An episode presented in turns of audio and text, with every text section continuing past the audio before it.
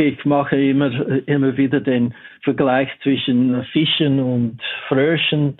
Und ich sage also, wir sind quasi die Frösche. Wir kennen einfach das Wasser und Land. Und Fische kennen nur Wasser. Wir haben indirekt so eine pädagogische Aufgabe, den Fischen beizubringen, dass es Land gibt und dass es Luft gibt. Es ist nicht falsch, dass wir nicht Fische sind. Mark Damon Harvey ist mein Gast heute. Mark ist afroamerikanischer Schweizer. Hört man sicherlich nicht jeden Tag. Er kam 1955 in Kalifornien auf die Welt und lebte bis ins junge Erwachsenenalter in den USA. Mark kommt aus einer Zeit, in der es noch normal war, dass sich schwarze Menschen per Gesetz nicht frei im Land bewegen durften, einfach weil sie schwarz waren. Nachdem er Auf- und Missstände in seinem Heimatland durchlebte, kam er in jungen Jahren in die Schweiz, wo er trotz Masterabschluss wieder bei Null anfangen musste. Wieso das so war, warum er dennoch in der Schweiz blieb und wie es sich unter anderem als schwarzer Diversity and Inclusion Consultant lebt, und zwar lange bevor diese Mainstream ankam, das erfahrt ihr jetzt.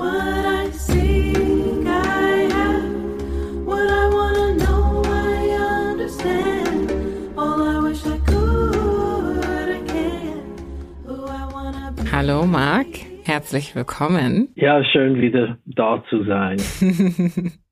genau, nach unserem, ich weiß nicht wie viel Gespräch, aber schön, dass wir das jetzt aufnehmen können und mit der Welt teilen. Bevor wir loslegen, magst du dich einmal vorstellen und ja, uns erlauben, dich kurz kennenzulernen. Also, mein Name ist Mark Damon Harvey. Als Künstler bin ich bekannt als Damon Mark.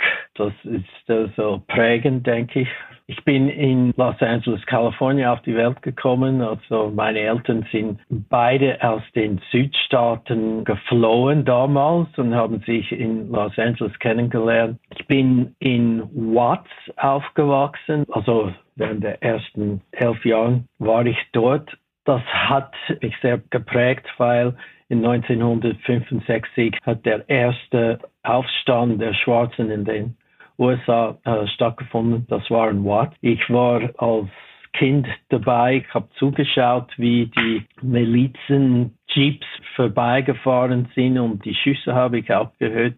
Also sind ungefähr 35 Leute umgekommen. Und dann eigentlich war es später, dass mein Vater so eine Arbeit bekommen hat als Werkstoffingenieur bei NASA, also bei einem Ableger von NASA, also Jet Proportion Laboratory in Pasadena. Dann sind wir dorthin gezogen. Das heißt von Watts, wo der erste Aufstand in den USA stattgefunden hat, zu einer Gemeinde, die nur weiß war. Mm. Und mm. wir waren die ersten Schwarzen dort. Mm. Okay. Du hast afroamerikanische Wurzeln und mhm. bist dann ja auch durch eine sehr, sehr herausfordernde Phase gegangen als kleines Kind. Und deine Eltern, sagtest du, haben sich dort kennengelernt, also in Wards. Ja, in Los Angeles und dann. Äh in Los Angeles und dann seid ihr nach Wards gezogen, genau, okay. Genau. Kannst du uns da vielleicht mitnehmen, wie deine Eltern auch gelebt haben? Also, was für ein Leben hatten sie als schwarze Menschen in den Staaten? Und kannst du uns da vielleicht das Bild malen, damit wir das kennen und auch das Jahr vielleicht, damit wir wissen, in welchem Zeitraum es hier geht? Ich bin jetzt 67 Jahren alt. Mhm. Das heißt also 1955, nächstens 68. Und das heißt, dass meine Eltern sich erst in Los Angeles kennengelernt haben, aber mein Vater ist in Shreveport, Louisiana aufgewachsen. Shreveport, Louisiana, das war quasi die zweitwichtigste Stadt nach New Orleans. Mhm. Und das heißt für schwarze Kultur, Creole-Kultur, also alles, was also von Essen bis Kunst war, das sehr wichtig. Mhm. Und dann ist das mit der Zeit ziemlich arm geworden. Mein Vater war sehr arm aufgewachsen. Meine Mutter, sie ist ungefähr in eine Mittelschicht hineingeboren, also in Houston, Texas in der Nähe vom Civic Center, also das heißt also Stadtzentrum, ist sie aufgewachsen. Also ihre Mutter hatte eigentlich genug Geld, um das Leben zu bestreiten. Es waren Schwierigkeiten klar dabei, aber es waren gar nicht so schwierig wie bei meinem Vater. Allerdings wurde mein Großvater ermordet. Es hat höchstwahrscheinlich mit dem Haus, das sie dort gehabt hatten, so wichtig wurde das Stück Land. Da nichts gemacht mhm. wurde. Meine Mutter wollte dann dort weg. Das heißt also, dein Vater, du sagst, er war sehr arm und ich glaube, in amerikanischen Verhältnissen ist es ja auch nochmal was anderes, ne, als wenn man von europäischen Verhältnissen spricht. Das heißt, arm sein, was war das für ihn damals? Er hat gesagt, dass er täglich so Messerstechereien quasi beigewohnt hatte und mhm. dann Schüsse immer und die Leute, sie wollten einfach etwas zum Essen kriegen mhm. und natürlich ständig diese Bedrohung der Weißen, dass sie immer sich gemeldet haben. Also für meinen Vater war es schwierig, also mit den Schwarzen zu sein und auch mit den Weißen. Wow, krass. Also er hatte sehr viel verdrängt. Also nur ansatzweise habe ich erfahren, was alles denn dort gelaufen ist. Er wollte das hinter sich lassen. Deshalb war er so begeistert von Akademien, dass er immer auf die Wissenschaft gesetzt hat. Er dachte, das würde ihn vor den Schwierigkeiten im Leben, also vor allem was mit Emotionen zu tun hat, so also schützen. Mhm. Ich meine, ihr seid ja auch durch so viele Dinge gegangen in Amerika, die wir als schwarze Menschen in Europa von weit miterlebt haben. Und es gibt ja so viele Dinge, die dann aufeinander gefolgt sind. Ne? Das ganze Thema Civil Rights Movement, das ist ja auch um diese Zeit alles passiert, ne? 1956, 50 oder so, bis mhm. zur heutigen Zeit. Und du bist da mittendrin aufgewachsen. Ja, und du tippst gerade drauf. Also was mich sehr interessiert, ist, wie das Leben für Schwarze hier in der Schweiz beziehungsweise in den Dachländern anders mhm. ist als in den USA. Hier konnte man äh, von mir aus also sehr gut mit Anpassung als Strategie gut durchkommen. Mhm. Und in, in den USA war das und ist das noch immer so, sie lauern immer auf ein Polizei oder was immer dort aktuell ist. Also Anpassung reicht nicht. Also mm. man kann sich nicht so unsichtbar machen wie mm. hier. Ja. Wow. Und das ist ja teilweise für uns ein Problem, ne? Dieses Unsichtbarsein. Ja. Und das mhm. ist aber etwas, was ihr gar nicht tun könnt. Weil auf der einen Seite hilft es ja doch, ne? Es ist ja irgendwo ein Coping-Mechanism, unsichtbar zu sein zu versuchen, sich so sehr anzupassen, dass man nicht auffällt, dass man nicht in die Bredouille kommt, dass jemand einen nicht hervorhebt und man nicht negativ auffällt. Das geht ja wie ein roter Faden durch die ganzen mhm. Geschichten, die ich höre in meinem Podcast und auch außerhalb. Also mhm. man versuchte damit umzugehen als schwarzer mhm. Mensch in einer weißen Mehrheitsgesellschaft. Und ihr hattet ja noch nicht mal diese Option. Einfach Nein. um sichtbar zu sein. Ja, ja, also sagen wir Gangs und Polizei, dann war man immer im, im Sandwich, oder? Mm. Die Gewalt, die nicht sofort im Raum steht hier, das ist etwas anderes als dort. Dort erwartet man immer wieder, also jetzt könnte ich das äh, ausarten. Ich bin irgendwo in einem fremden Quartier, was passiert. Also ich meine, die Gesellschaft in die USA äh, gilt als äh, hypergewalttätig. Mhm. Es war nicht die Idee, dass man im Vorbeilaufen angefeindet wird oder so, sondern wird man wirklich angegriffen. Das mhm. ist eher das Problem. Mhm. Was waren dann so die Coping Mechanisms für euch in so einer offensichtlich offensiven rassistischen Gesellschaft? Was war da für euch der Weg, damit klarzukommen? Also mehrheitlich äh, Verdrängung, denke ich, das Drohende irgendwie so versuchen zu übersehen. Und mhm. dann auch natürlich sehr stark war der Anpassungsdruck. Das heißt, um weiße Leute habe ich natürlich nur Standardenglisch gesprochen. Dann kamen natürlich immer die Kommentare, zum Beispiel, ja, du sprichst also Englisch so gut, nicht wie die anderen Schwarzen. So ein ähnlicher Anpassungsdruck wie hier, aber eher so, dass es ums Überleben mm. geht oder, oder wirklich nicht unangenehm auffallen. Mm.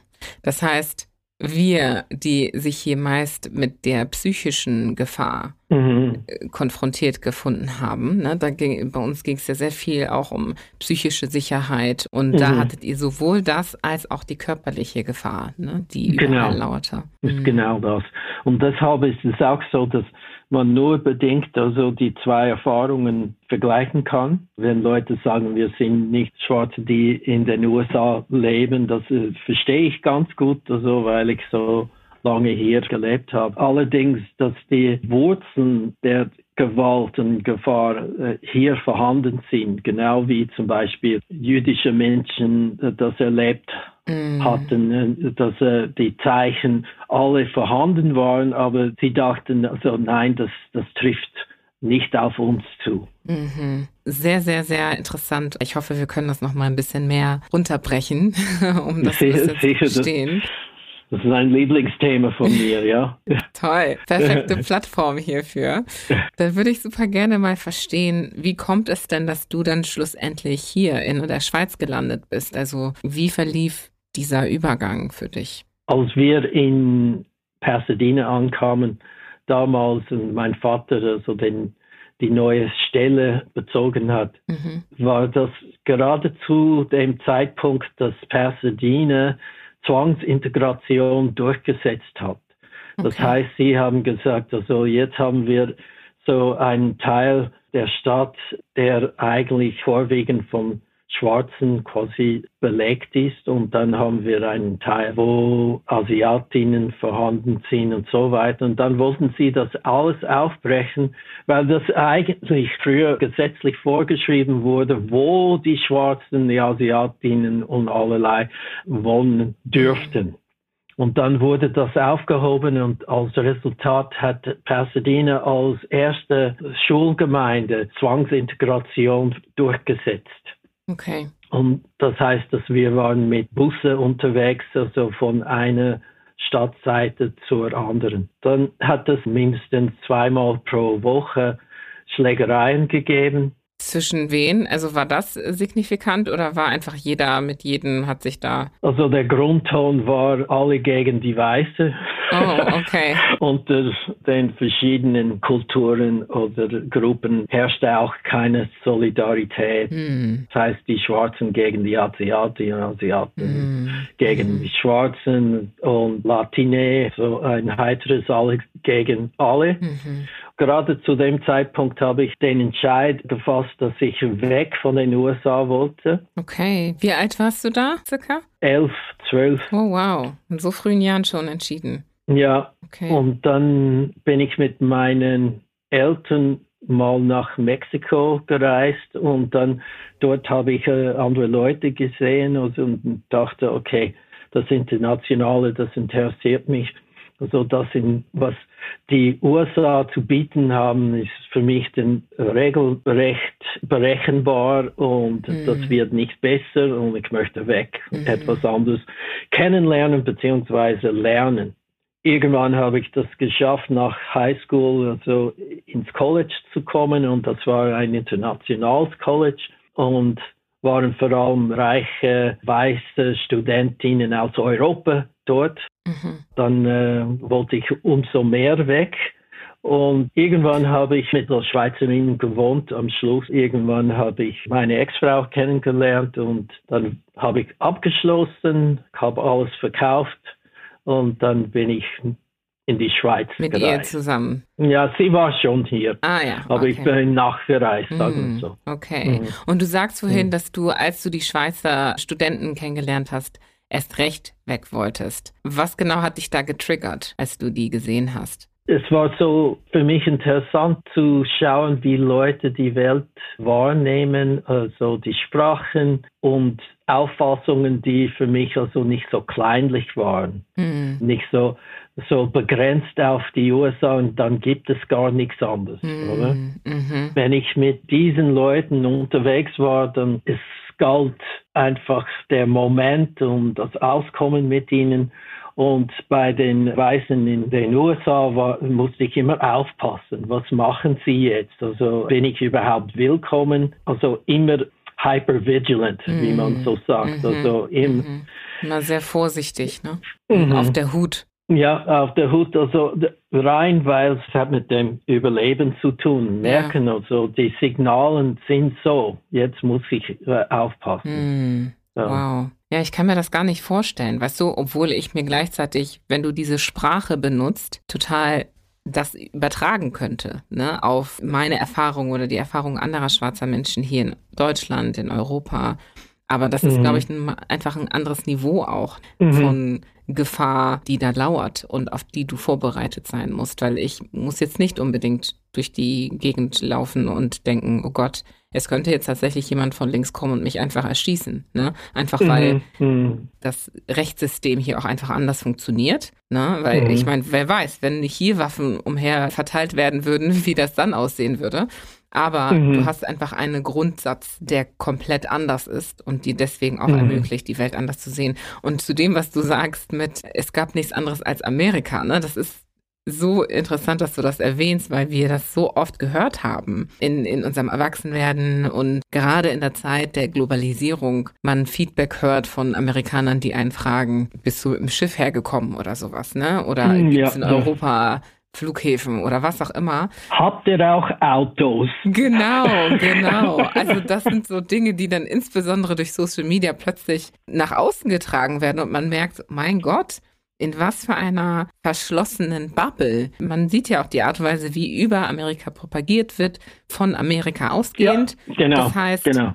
Ne, wir sind so dieses Epizentrum in der Welt und mhm. brauchen uns gar nicht nach außen richten, sozusagen. Ne? Und ja, das wird ja hier nochmal deutlich durch deine Erfahrungen dann mit Schweizern in den Staaten. Ja, also die USA ist wirklich ein Altmeister in Selbstmarketing. Leute glauben noch, dass es so einen American Dream gibt.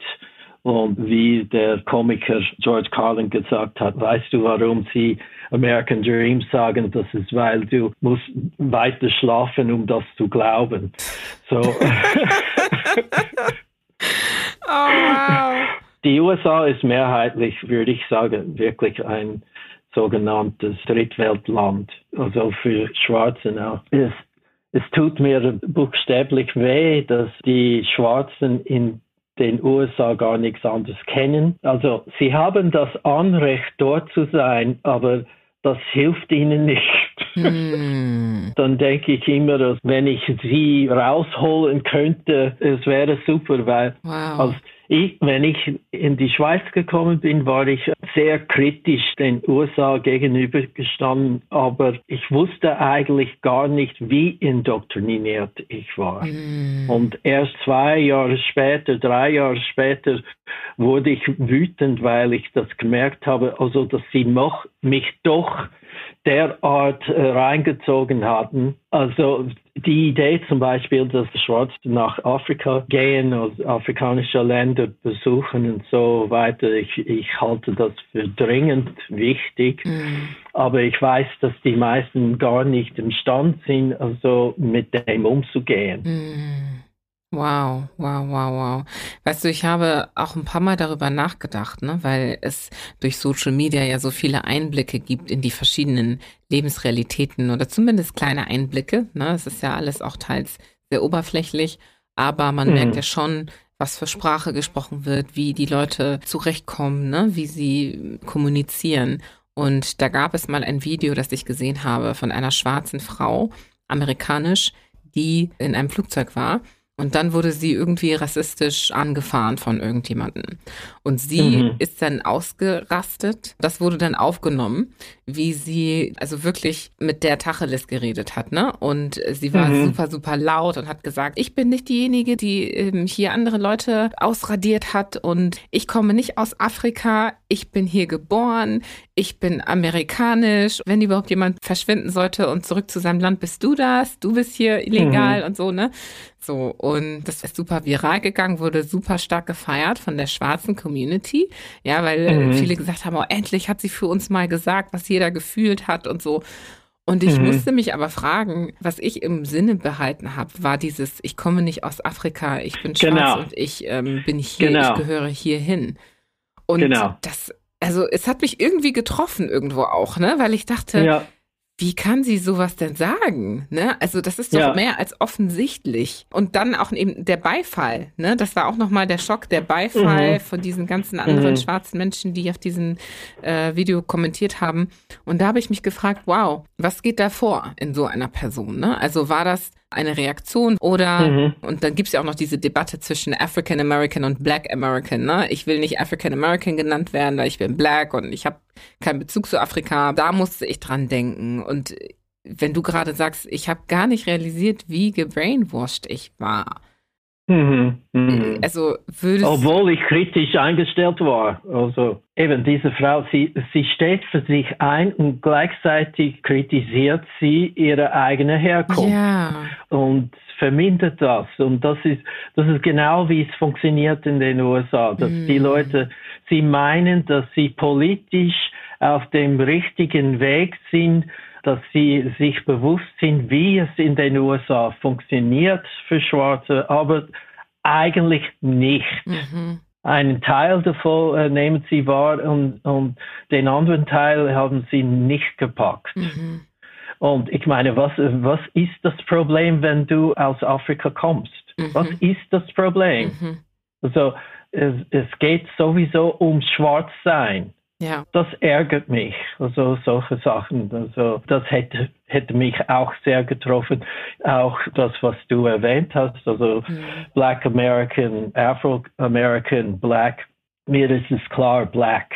Punkt. Was hat die USA gemacht, um das zu verdienen, dass sie mit Black verbunden werden? Mhm. Oder mit Afro?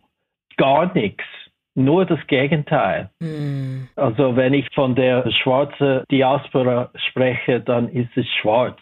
Punkt. Wow. Wow. Und trotzdem berührt dich das ja und hat dich das ja auch beschäftigt, als du hierher gekommen bist. Wenn du so etwas hörst heute, aber auch als du hier angekommen bist, kannst du uns da mal mitnehmen. Wie hast du entdeckt, dass du ja so tief in diesem amerikanischen System des Brainwashings gesteckt hast? In den ersten paar Jahren habe ich so ziemlich viel äh, Trümmerliteratur von Deutschland gelesen und das hat mich dann sehr interessiert, also zu schauen, wie die alten Deutschen so eine riesige Sache aus dem Katholischsein und Protestantsein gemacht hatten. Und äh, 30 Jahre Kriege und so mhm. und all diese Sachen, die, die, haben mich interessiert, aber gleichzeitig habe ich dann plötzlich ziemlich viel schwarze Literatur aus den USA gelesen und ich denke, das wurde mir erst in der Schweiz zugänglich gemacht, weil ich in einer Isolation war. Also ich sah einen Schwarzen also einmal pro Woche in Zürich. Einfach so auf der Straße irgendwann. Ja, okay. ja. Mhm. Und mit, meine Mutter hätte gesagt, ja, also du hast einen gesehen und er hatte ängstlich ausgesehen. oh wow, weil er dich äh, gesehen äh, hat? Nein, nein, einfach beängstigt, weil er selber unter Beschuss war. Oh, okay, okay, verstehe. Das heißt, wenn sie dich diese Erfahrung drüben gemacht hätte, meinst du? Ja, ja, mm, genau. Okay. Mm. Ich hatte viel Zeit gehabt, um mir zu überlegen, wo ich bin, also was ist mir alles passiert, wie, mm. wie sind die Leute hier drauf. Das mal zu verarbeiten, ne? Ja, ja, zu verarbeiten und wirklich eine neue Auslegeordnung zu machen. Mhm. Also und wenn du diese Menschen gesehen hast, diese anderen schwarzen Menschen, wie war, was hat das bei dir dann ausgelöst hier in der Schweiz?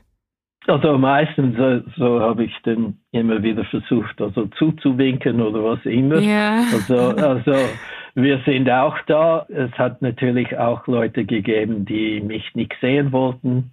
Echt, Und ja? Das ist manchmal so ein Unterschied zwischen Leute aus der Frankophonie oder aus der Anglophonie, je nachdem.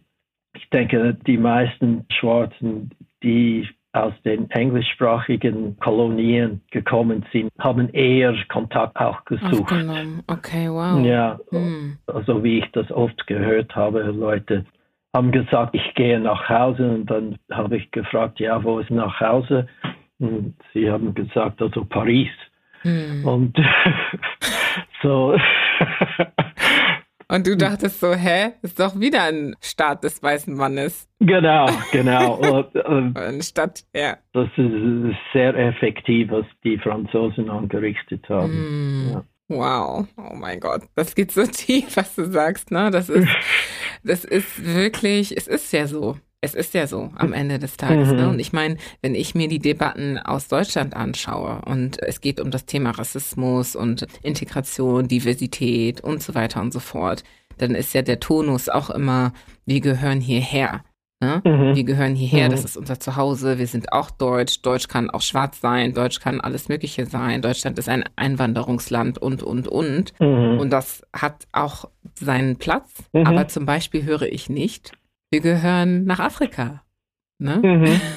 Ja, das ist nicht Teil genau. der Debatte, weil wenn das gesagt wurde, wurde das meistens von den weißen Menschen gesagt und das halt mhm. geh dahin zurück so nach Afrika, wo ja. eh alles schlecht ist und so, ne, da gehörst du hin so nach dem Motto. Aber von mhm. uns selbst aus mhm. ne, hört, genau. hört man es auch nicht. Genau, also das heißt, dass die Situation verbietet es, dass man das erwähnen kann. Mhm. Also Mhm. Und, und gleichzeitig wird das natürlich von der Referenzkultur, sage ich, Referenzkultur nicht gezollt, weil du kannst den ganzen Tag hindurch sagen, ich gehöre hierher, oder? Ja. Sorry. ja, du kannst es den ganzen Tag herumposaunen. Ja. Ja, von mir aus ist das kein Argument, mhm. weil die Leute das nicht aufnehmen. Mhm. Also sie brauchen sonst etwas, was sie berührt. Mhm. Sie können nicht dich anschauen gleichzeitig und, und denken, sie gehört hierher. Wie bist du denn, also ich möchte gerne verstehen, du bist dann hier gewesen, hast gelernt, in einer anderen Welt aus der amerikanischen Bubble heraus als schwarzer Mensch auch zu leben, zu funktionieren und mhm. zu definieren, was das bedeutet. Und du hast gemerkt, andere schwarze Menschen hier haben aber auch ein ähnliches Problem wie schwarze mhm. Menschen in Amerika, nämlich das Problem der Identität. Ne? So, mhm. woher kommen sie? Nehmen sie das an und wie gehen sie damit um? Und du hast gemerkt, okay, die meisten sind auch hier ziemlich weit entfernt von ihren Wurzeln. Mhm. Wie bist du denn das für dich selber angegangen und deine Identität? Erstens äh, wollte ich mehr herausfinden, also über meine Ahnen und so, habe mit meinem Vater darüber gesprochen, meine Mutter und dann mein Vater hat gesagt, ja, also das ist nicht wichtig, also wie die meisten Schwarzen in den USA. Das ist nicht so wichtig, also wenn du meinst, ich sollte ja wissen, woher ich aus Afrika komme, das ist für mich nicht wichtig, das mhm. ist was immer, oder?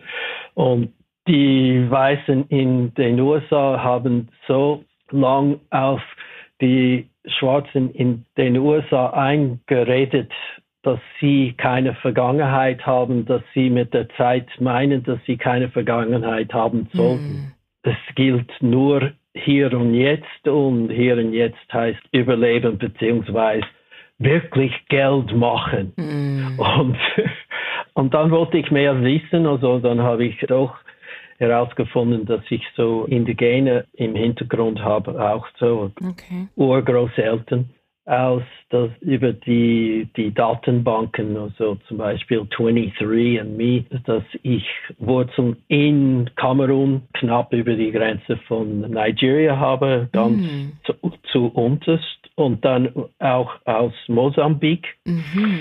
Und das war für mich ein wichtiger Schritt Mhm. Und dann dachte ich auch dann gleichzeitig, ich, ich muss mich einfach mehr informieren über was es heißt eigentlich schwarz zu sein auf diesem Planet. Und dann bin ich auch in 91 zum ersten Mal nach Guinea gereist, in Westafrika. Mhm.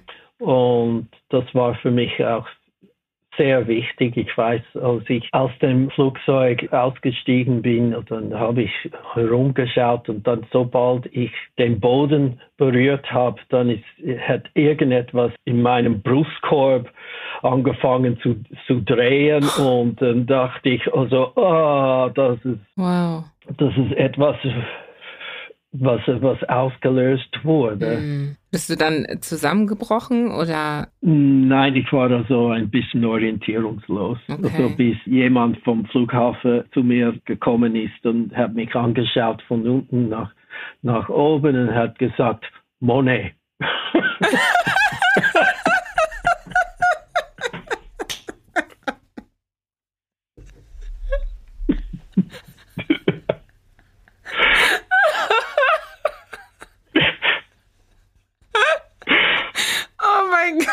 Nein. Oh, wow. Wow. Das habe ich jetzt nicht erwartet. Wow. Das heißt, du, du hast da gerade deinen Moment gehabt, ja? Ja. Moment von Reconnection, gleichzeitig Neuorientierung und ein Schock irgendwie und dann kommt jemand Wow, okay, wow. mhm. Back to reality, ja? genau, genau. Äh, ähm, äh, dort habe ich auch in Conakry, in, in, in der Hauptstadt, habe ich dann äh, Stokely Carmichael kennengelernt. Er war so ein wichtiger Sprecher indirekt für die Black Panther Party hm. in den USA, Student Nonviolent Commission, irgendwas NCC. Er war mit äh, Mario McCabe verheiratet mm, und ich, mm -hmm. ich habe ihn gefunden in Conakry. Er war im Selbstex Ziel mhm. war einfacher, äh, das so zu machen, als verhaftet zu werden oder, oder erschossen. Das war auch sehr spannend für mich, ihn kennenzulernen und mit ihm zu sprechen. Wow, das ist ja super spannend. Also du hast ihn einfach so kennengelernt? Ich war in Conakry unterwegs und dann habe ich irgendjemand gefragt, weißt du, wo Stokely Carmichael, also Kwame Toure war sein Name, mhm. äh, hatte den Namen angenommen. Und dann hat jemand gesagt, ja, er wohnt dann gerade da. Und dann dachte ich, also kann das sein? Nein, das ist, das ist, das ist gerade in der Nähe ist, wo ich bin. Und dann ist er wirklich rausgekommen, als ich vorbeiging. Wow. Dann habe ich ihn so knapp erkannt und dann äh, mit ihm gesprochen. Krass. Es war ein bisschen verdächtig für ihn natürlich. Also ein Schwarzer aus den USA, mhm. der ihn auf der Straße plötzlich anspricht. Mhm. Also, Wo er doch dann, im Exil äh, ist. Ja, genau. Mhm. Und dann später äh, war er dabei bei einer blockfreien Veranstaltung in der Schweiz. Also das war also, glaube ich, China, Russland, Indien. Und er hat mich angerufen, also von der Schweiz aus. Und dann konnte ich nicht nach äh, Genf ich wollte ihn äh, treffen, aber ich konnte das nicht machen. Und so ziemlich lange nachher hat das Telefon immer Klick gemacht. Oh. Ja. Und das bedeutete äh, was genau? Ja, dass es abgehört wird. Das ist ja so. unglaublich. Außerdem war meine, meine Schwester Sekretärin für Angela Davis. Oh. So, äh, Ja, sehr viele Wege, die zu dir führen könnten. Ja, ja, wir sind bei, beide auf der Seeliste. Hm. Na, dann war es doch sehr gut, dass du in die Schweiz gekommen bist. Ich meine, wer hätte das gedacht, ne? Das meint meine Mutter auch. Hm. Ja, also dazu werde ich auch ein paar Infos in die Show Notes geben, damit sich die Leute informieren können über Carmichael und Makeba und Angela Davis. Ich glaube, mhm. ja, sehr, sehr lohnenswert, sich diese Persönlichkeiten anzugucken. Super, ja. Wow, super interessante Gegebenheiten und Begegnungen, die du da hattest. Und hat das auch etwas für dich getan? Also auch in deiner Reise, du bist ja nach Afrika und äh, Guinea.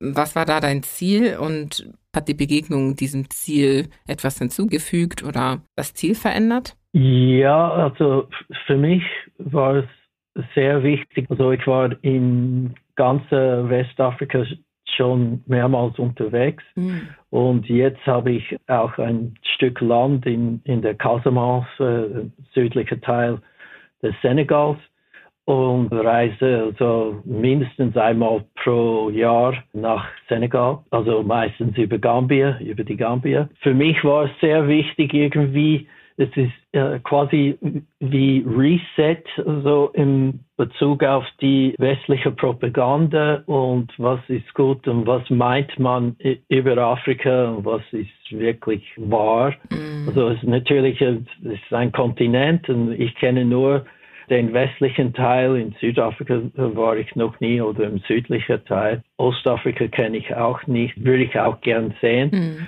Es ist spannend, also für mich ist es sehr spannend, mir das vorzustellen, wie das sein könnte in den afrikanischen Ländern. Mein Name ist Mark Harvey und äh, manchmal denke ich Markus Garvey. Und also äh, Back to Africa äh, Bewegung, die mm. es gegeben hat. Und ich bin auch äh, sehr aktiv äh, in der Permakultur oder regenerative Agrikultur. Also das heißt, mich interessiert also Strategien, die mit Agrikultur zu tun haben, also holistische Ansätze und auch eben Kultur. Ich benenne mich selber als Kulturist, weil ich mich für menschliche Kulturen, Tiere, Tiere und Pflanzen interessiere. Hm. Wenn ich das verwirklichen könnte in Westafrika, also ich habe bereits so einen Garten dort, aber also wenn ich quasi eine Zuflucht für Schwarze aus aller Welt dort aufbauen könnte, das wäre also für mich so Ziel erreicht. Aber mein, meine Identität ist, ist also dort immer wieder als Thema aufgetaucht, dass äh, mhm. ein Kollege von mir in der Gambia er sagt immer, ja, du siehst wirklich wie ein Fulamann aus und so, so die Fulanis und yeah. dann äh, Leute, die mir immer gesagt haben, ja, äh, sie haben dich von uns gestohlen und so. Oh, wow. Und was ich vermisse ist, dass ich keine afrikanische Sprache spreche. Das mm. ist, aber ich dachte mal, dass ich würde mich kandidieren als Präsident für äh, die Gambia und Senegal zugleich, um die Senegambia wieder irgendwie ins Leben zu rufen. Mm. und, und, weil ich keinen Stamm habe, dann sollte das möglich sein. Ja, genau, genau. Du bist dann die Brücke. ja, genau. Oh, wow. Wow, aber das muss doch auch echt super toll gewesen sein, also sowas zu hören von den Leuten, ne? Dass die sagen, du gehörst zu uns und du wurdest von uns genommen und du bist wieder da. Ja, nur zum Beispiel in Ghana einfach auf, auf der Straßenseite irgendwo zu sitzen und nicht auffallen. Mm. Mhm. Das ist wirklich entspannend, ja. oder? Ja. Und etwas, über, worüber man sich als weißer Mensch zum Beispiel ja auch nie wirklich Gedanken macht. Hier, ne? Oder auch nicht in dieser Art und Weise, weil das einfach so normativ ist, von sich selber auszugehen, ne? Also so, mhm. es ist, ja, ich bin das Zentrum, ohne es überhaupt bewusst so auf der Stirn Nein. zu tragen, ne? Aber, nein, nein, Sie, ja. Sie können das nicht. Ich, ich mache immer, immer wieder den Vergleich zwischen Fischen und Fröschen. Und ich sage also, wir sind quasi die Frösche, wir kennen einfach das Wasser und Land mm. und Fische kennen nur Wasser. Das Wasser, oh, was für ein Vergleich. Super, mm. super, super gut, wirklich on point. Ja. Wir haben indirekt so eine pädagogische Aufgabe, den Fischen beizubringen, dass es Land gibt und dass es Luft gibt. Ja. Wow. Es ist nicht falsch, dass wir nicht Fische sind. Mm. Hm. Ja, und es ist eine Aufgabe, die ja auch sehr, sehr schwierig ist. Also du bist ja auch in dem Bereich Diversity, Equity and Inclusion. Da muss ich dran denken, wenn du das mit Aufgabe betitelst, weil mhm. das zum einen sehr, sehr speziell ist. Ne? Es erfordert auch eine gewisse Stärke, sehr viel mentale Stärke, sehr viel Bereitsein und eben auch Auseinandersetzung mit dem eigenen Selbst. Und du hast ja genau diese Etappen durchgemacht. Ne? Was ich auch nochmal interessant finden würde, ist die Rückreise zurück aus Afrika nach deiner äh, ähm, Reise nach Gambia. Mhm. Was sich dann für dich geändert hat, bevor wir in das Thema Frosch und Fisch gehen. Also das erste Mal, das war so ziemlich schwierig. Also da habe ich dann schon richtig gehend so einen Kulturschock gehabt, mhm. als ich zurückkam. Ich dachte am Flughafen, also hey, ist alles so sauber, könnte äh, am, am Boden essen hier und, und einfach das alles, dass Leute hinter Mauern leben mhm. und äh, also in den afrikanischen Ländern ist es immer ein Kommen und Gehen und die Privatsphäre ist vielleicht also ziemlich klein definiert. Es ist nicht immer angenehm, dass Leute immer vorhanden sind, aber äh, du kannst ihnen auch direkt sagen, also hau ab und das geht auch. Mhm. Aber Aber und, und äh, natürlich Essenszeit, dass alle zusammenkommen, also Cousine, nicht Cousine, nicht und so, mm. wer, wer, immer Hunger hat. Also äh, die Kälte hier, das war natürlich ein Thema und dass man nicht so offen sein kann. Aber äh, ich fühle mich immer noch bestärkt, wenn ich zurückkomme, weil ich quasi alles, was die Abwehrmechanismen und Anpassungsstrategien betrifft, runterfahren kann. Also mhm. wenn ich Westafrika bin und dann kann ich mich entspannen. Also die Spannung, die sich hier aufbaut bei den Schwarzen, also das kannst du nicht so gut wahrnehmen, währenddem es sich einstellt.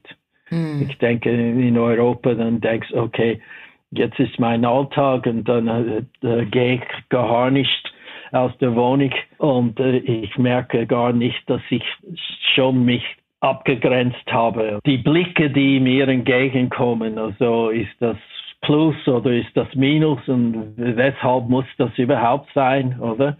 Mhm. Und das fällt alles weg, wenn, wenn quasi zu Hause in Anführungszeichen bist. Mhm, mhm. Ja, und du hast es gerade erwähnt, ne? man weiß nicht, ist das positiv, ist es negativ. Das ist ja auch wieder so ein Phänomen. Mhm. In Amerika zum Beispiel ist es ja anders. Ne? Da hast du ja immer mhm. dieses, okay, ich bin auf negative Art und Weise auf der Hut. Und mhm. dann hast du aber hier das Dilemma sozusagen, dass du nicht weißt, ist es positiv, mhm. ist es negativ, warum werde ich so beobachtet? Warum ja Ne, gucken die mich irgendwie alle an oder bilde ich mir das ein? Das mhm. ist schon, ist ja wieder eine andere Art ähm, des auf der Hut Seins und, und so ja. viel psychologische Arbeit und Energie. Mhm. Die ja, es ist ja vor allem die Energie, die immer aufgewendet wird. Also mhm. nicht, dass es einfach, äh, du kannst einfach sein. Du musst immer schauen, inwieweit du dann auffällst oder äh, es ist auf jeden Fall etwas, was dir durch den Kopf geht, mhm. oder? Mhm, mh. Auch wenn es nicht zutrifft. Ja, oder? ja, richtig, richtig. Das ist halt so indoktriniert, ne? Es ist schon so internalisiert, dass das ein Automatismus ist schon fast. Ich muss da gerade an meine Mutter denken, die Ende letzten Jahres nach 15 Jahren wieder im Kongo war. Wir waren dann im Kontakt und dann hat sie uns Fotos geschickt und wir haben Videocalls gemacht und meine Schwester und ich waren zu der Zeit zusammen, weil ich in der Zeit in Australien war, wo sie lebt. Und mhm. wir beide waren so erstaunt über die Art, wie meine Mutter aussah. Ne? Also sie sah aus wie eine ganz andere Person, die mhm. voller Leben, voller, also die hat gestrahlt und sah irgendwie 20 Jahre jünger aus. Mhm. und dabei war sie einfach mhm. nur irgendwo in einem ganz einfachen Haus, wo irgendwie im Garten ein Mango und ein Avocadobaum waren. Und davon mhm. hat sie irgendwie morgens immer gegessen und uns erzählt, wie lecker das doch alles ist. Und weißt du, sie hat nicht viel gemacht, außer einfach nur ihre Familie zu sehen, die Sonne zu haben, der Natur nah zu sein und mhm. ja, einfach so mit ihrem Wurzeln, mit ihrer, mit ihrer Herkunft so im Einklang gewesen zu sein. Ne? Und ähm, mhm. Ja, deswegen kann ich das total nachvollziehen. Auch diese Leichtigkeit, ne? das ist ja, hat ja nicht nur mit der Natur zu tun, hat, hat auch was mit deiner Psyche zu tun. Du kannst genau. relaxen, du kannst, das kommt plötzlich von innen heraus, ne? So dieses, ich muss nicht kämpfen, ich kann einfach nur meinen Geist irgendwie walten lassen, ja, und, und mhm. sein lassen. Und meine Energie kommt von die Zusammenkunft mit den Menschen, die Freude, dass du die teilen kannst, dass du ja, und die, die Tagesgestaltung ist natürlich völlig anders. Ich meine, mhm. je nachdem musst du schauen, also woher kommt das Wasser? Ich muss denn etwas kaufen zum Essen, also wo ich mein Haus habe, äh, haben wir erst Wasser, Solaranlagen für äh, Wasser zum Wasserpumpen mhm. und Elektrizität. Das ist alles seit zwei Jahren installiert worden mhm. und du siehst, wenn die Infrastruktur nicht vorhanden ist, wie du den Tag verbringst mhm. mit Kompensation dafür, mhm. oder? Und das gibt dir äh, so, das ist äh, so das doofe Wort Entschleunigung, aber dann hast du eine Möglichkeit, also meditativ, also einige Sachen zu machen. Mhm. Und mehr in Kontakt mit Leuten zu kommen. Mhm, mhm. Du wirst gezwungen dazu im Prinzip. Ne? Ja, ja, du hast keine Wahl. Mhm. Also aber was auch spannend ist, ist natürlich ewig lockt das Intellektuelle. Und ich meine, du kannst nicht den ganzen Tag monatelang über Fisch sprechen. Mhm. Und so. und so und so, dann musst du dann gleichzeitig irgendwie äh, so äh, intellektuelle Nahrung suchen mhm. und und dann bist du ziemlich schnell gezwungen, Kontakt mit Europäerinnen aufzunehmen. Mm. Und das ist wirklich so, der, ich denke, das ist der, das Komplexe daran. Also wenn du auf dem Land wie, wie ich, dann sind die meisten Leute sind nicht so sehr gebildet. Mhm. Und das hat seine Vorteile, aber gleichzeitig irgendwann brauchst du etwas anderes zum zum Diskutieren. Mhm, also. Mhm, mhm.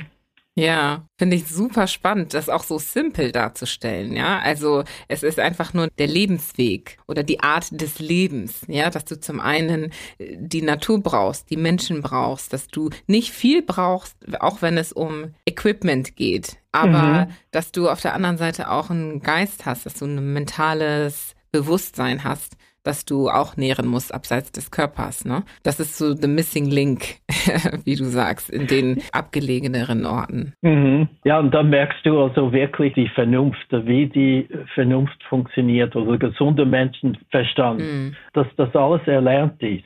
Mm. Das, ja, und du musst dann, also du kennst das sicher auch, und dann denkst du, okay, siehst du die Beziehungen nicht zwischen dem und dem, mm. die respektiert werden muss und so.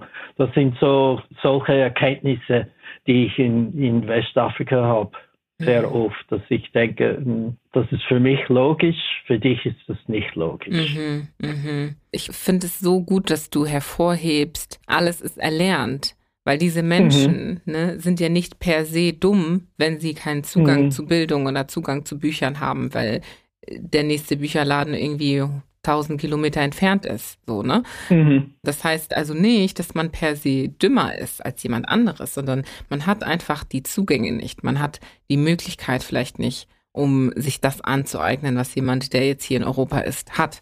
Aber was wäre, wenn, und das müsste man eigentlich thematisieren, wenn diese Menschen dann den Zugang bekommen, ja, ja. Und was, mhm. das ist dann das, was spannend wird, darüber zu reden. Okay, was macht das mit dir, wenn du zum einen so naturnah lebst und in so viel Friede mit dir selber vielleicht, ne? Also was die körperliche und die soziale Kompetenzen angeht. Und dann mhm. aber auch noch die Möglichkeit hast, dein, deine mentale Kompetenz zu erweitern und zu stärken. Da steckt doch unglaublich viel Potenzial drin. Ja, aber dann sind wir bereits bei Leuten, die doch mehr Mittel haben, mehr Ressourcen haben, mhm. also die wirklich auf dem Land, also im Busch leben, sie haben schon einen rechten Stress. Also weil es ist immer jemand krank, die Kinder haben keine Schuhe, das ist nicht das größte Problem. Die Forschung hat auch gezeigt, er wollte wissen, weshalb ist es so, dass arme Leute so schlechte Entscheidungen fehlen. Mhm. Und äh, dann hat er eine Gruppe Leute gefunden, hat äh, dann geschaut, also sie sind mit sehr viel Geld und Ressourcen anfangs vom Jahr unterwegs und am Ende jedes Jahres haben sie nichts mehr gehabt. Mhm.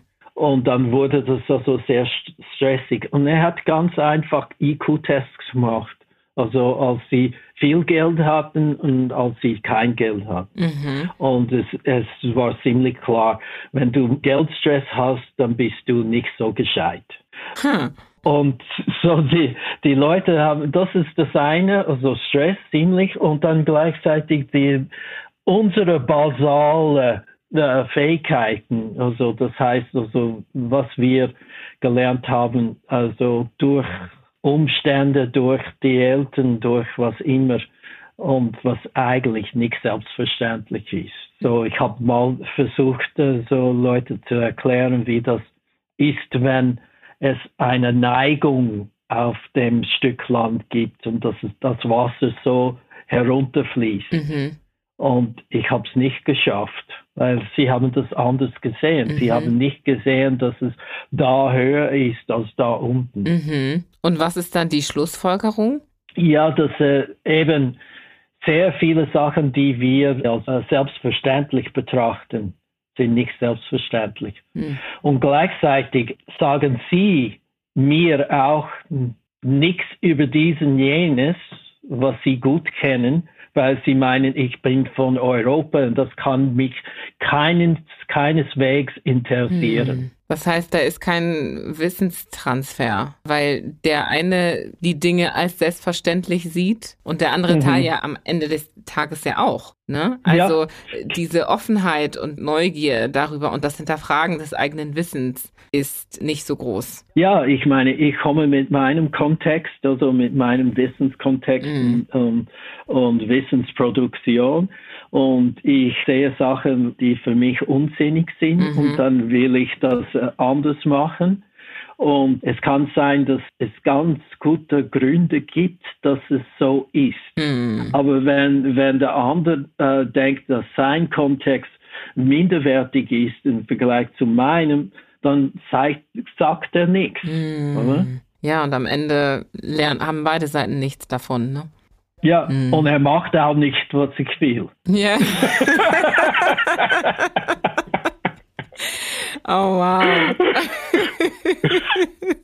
das heißt ja für dich am Ende, also es ist ja ein super interessantes Learning und sehr wichtiges Learning, ne? Also einmal ja. zu verstehen, jeder hat seinen Kontext und es gibt Gründe, weswegen die Menschen so leben, wie sie leben und auch so denken, wie sie denken. Und auch in, mhm. in Afrika, im Gambia oder anderen Ländern und auch hier die Dinge eben anders mhm. gemacht werden. Und die Frage ist, sollen die Brücken gebaut werden oder mhm. sollen sie nicht gebaut werden? Ne? Und was hat man davon, wenn die gebaut werden, diese Brücken? Ja, und dann ist das, äh, ich meine, das Pädagogische taucht dann überall auf. Zum Beispiel, wenn ich mit Weißen das klar machen will, dass sie eine andere Perspektive haben und nicht die Perspektive haben. Mhm und dass sie meinen, dass sie die Perspektive haben. Mhm. Das ist genau das. Also wie, wie führe ich die Leute zu dem Punkt, dass sie ihre eigenen Perspektiven erweitern wollen, ohne dass sie das Gefühl haben, dass sie bedroht werden oder schlecht gemacht werden oder Schuldgefühle haben mhm. müssen. Mhm.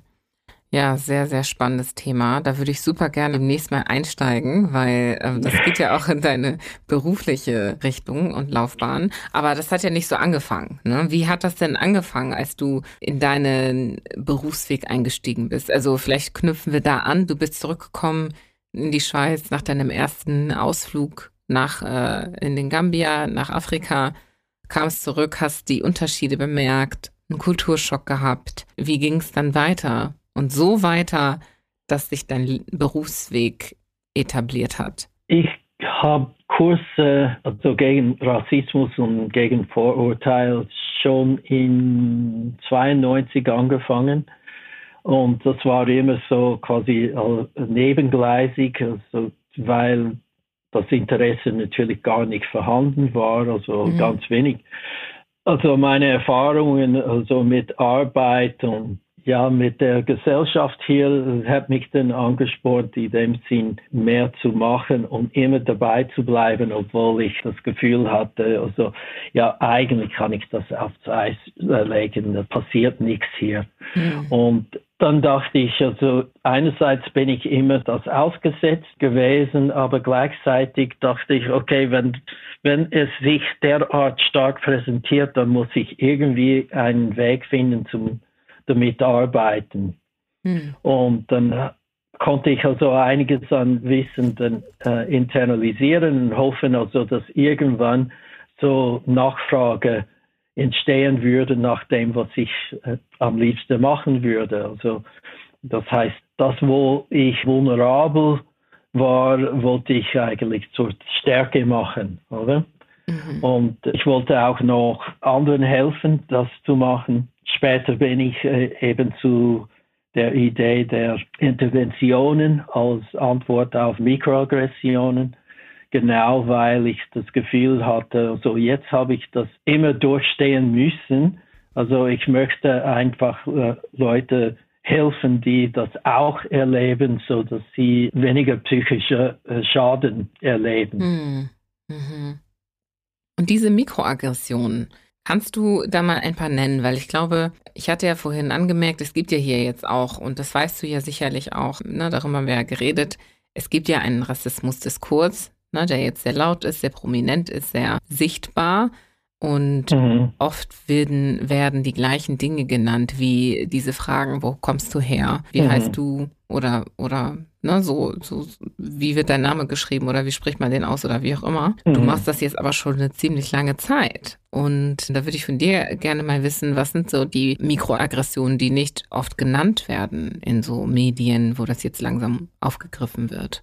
Erstens habe ich über 130 Mikroaggressionen gesammelt und über wow. die Jahre hinweg und dann habe ich sie systematisch eingeteilt und da ich das Gefühl hatte, dass es das Verhaltensmuster dahinter stehen, Mhm. Und dann habe ich das ziemlich schnell herausgefunden. Es sind ungefähr vier bis fünf Kategorien. Okay. Und sobald du die Kategorien aufstellen kannst, dann kannst du mit einer Intervention zum Beispiel mehrere Mikroaggressionen beantworten. Mhm. Und das zwar über verschiedene Kategorien, wieder äh, kulturorientierte Kategorien wie Gender, Hautfarbe, was immer aktuell ist. Das heißt, was Frauen erleben, was verschiedene Genders erleben und so. Und da kann man die Interventionen sogar in dem Sinn generisch machen, mhm. so dass sie funktionieren für all diese Gruppen mhm. gleichzeitig. Okay. Und das hat mich vor allem interessiert mit den Evergreens äh, Mikroaggressionen. Bin ich meistens unterwegs, das sind die Top 10. Mhm. Und, okay. und äh, das erste ist, was du gesagt hast, woher kommst du? Bindestrich eigentlich, das ist das erste und finde ich sehr spannend, weil gleichzeitig man muss das im Kontext anschauen, wie bei den meisten Mikroaggressionen.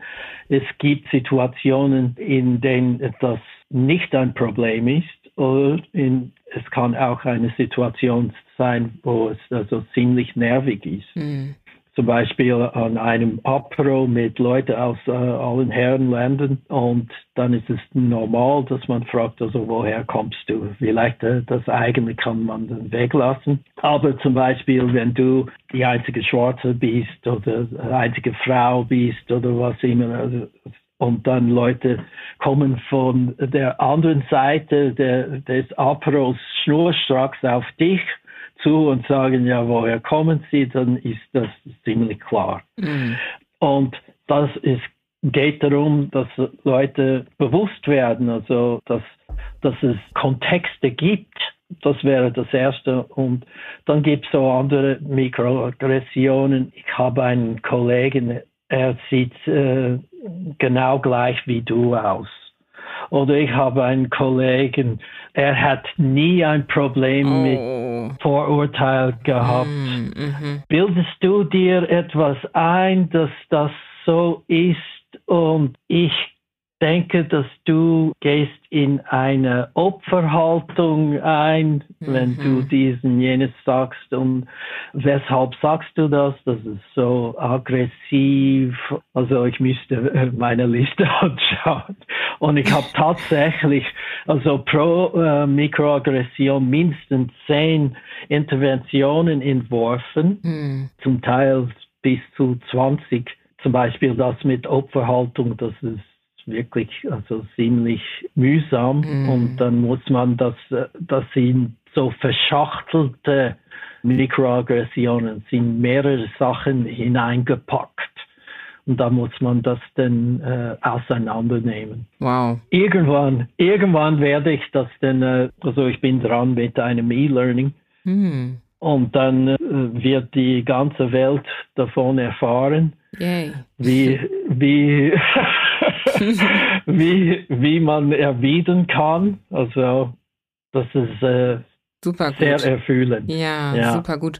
Und ich fand auch wichtig, was du sagtest, wie kann man den Menschen klar machen, ja, den, der Referenzkultur, wie du sie so schön beschrieben hast, klar machen, was Sache ist, ja, dass hier gerade Rassismus mhm. stattfindet oder wie auch immer ohne dass sie sich dabei schlecht fühlen, schuldig fühlen und so weiter und so fort. Hast du das da auch mit eingedacht und eingearbeitet in diese Mechanismen? Ja, das ist sehr wichtig. Also zum Beispiel, wenn ich einen Kurs unterrichte, dann sage ich, es gibt einfach die Referenzkultur. Und Referenzkultur habe ich gewählt als Bezeichnung, weil es neutral ist. Es mhm. wäre blöd, wenn ich, äh, ich könnte höchstens sagen, also eurozentrische Kultur und schuldzuweisend ist, ist direkt, wenn ich sage, die Weißen, mhm. oder? Mhm. Denen Sachen muss man ausweichen. Okay. Weil das ist, das ist gerade das Problem. Also höchstens eurozentrisch kann man äh, den ansprechen. Weil das Aber sonst auf taube Ohren stößt, beziehungsweise warum ist das so? Ich verstehe den Gedanken, ja, du, du sagtest mhm. gerade, man möchte, du möchtest ja einen Dialog haben, du möchtest ja nicht irgendwie rumlaufen und mit dem Finger auf die Leute zeigen, sondern du mhm. möchtest ja Verständnis schaffen, du möchtest Wissen weitergeben, du möchtest aufklären, und gleichzeitig achtest du aber darauf, dass diese Aufklärung niemanden auf den Schlips tritt, sozusagen, ja, oder ja. der Referenzkultur nicht auf den Schlips tritt. Wobei die Teil der Debatte, ja, des Rassismusdiskurses, mhm. äh, den ich da mitbekomme, ja, aber auch besagt, dass das darauf achten wollen, wie weiße Menschen sich fühlen, dadurch, dass man mhm. versucht, nichts zu sagen, was ihnen irgendwie schlecht bekommt, ja. dass man also, ne, die Language, dass man nicht aggressiv ist, dass man versucht, einfühlsam das zu erklären. Eben wie du sagtest, das ist mühsam, gerade wenn es um so Thematiken wie eine Beschuldigung der Opferhaltung geht. Man selber geht durch diesen emotionalen Stress und möchte oder soll diesen aber den der weißen Person, die einem gegenübersteht, nicht zumuten oder versuchen sie davon zu verschonen. und das ist mit auch ein ein Teil der Debatte, ne, wo schwarze Menschen sagen, ja, ich möchte das nicht mehr. Ich möchte nicht mehr darauf achten müssen, wie du dich als weißer mhm. Mensch fühlst, wenn ich über das spreche, was du tust. Weil das einfach anstrengend ist für mich, weil ich auch keine Lust mehr habe, immer wieder darauf achten zu müssen, weil ich es eh schon die ganze Zeit tue. Und wenn wir jetzt mal darüber reden, kann ich dir doch einfach mal sagen, wie es mir geht und was du gemacht hast. Ohne dass du jetzt irgendwie dich ducken musst und denken musst, es äh, tut mir jetzt aber weh, sondern guck, schau mal drüber hinweg und hör mir zu und hör, ne? So, und du sagst mhm. aber, nee, ich mache das anders. Warum? Ja, ich denke, es gibt dann vielleicht grundsätzlich zwei Ansätze und das erste wäre politisch aktivistisch. Das heißt also, ich muss keine neue Freunde machen, also ich kann sagen, was Sache ist, oder? Mhm. Und politisch mich einsetzen und laut werden und unangenehm werden, dass die Leute mich wahrnehmen müssen. Mhm. Und das ist für mich politisch aktivistisch.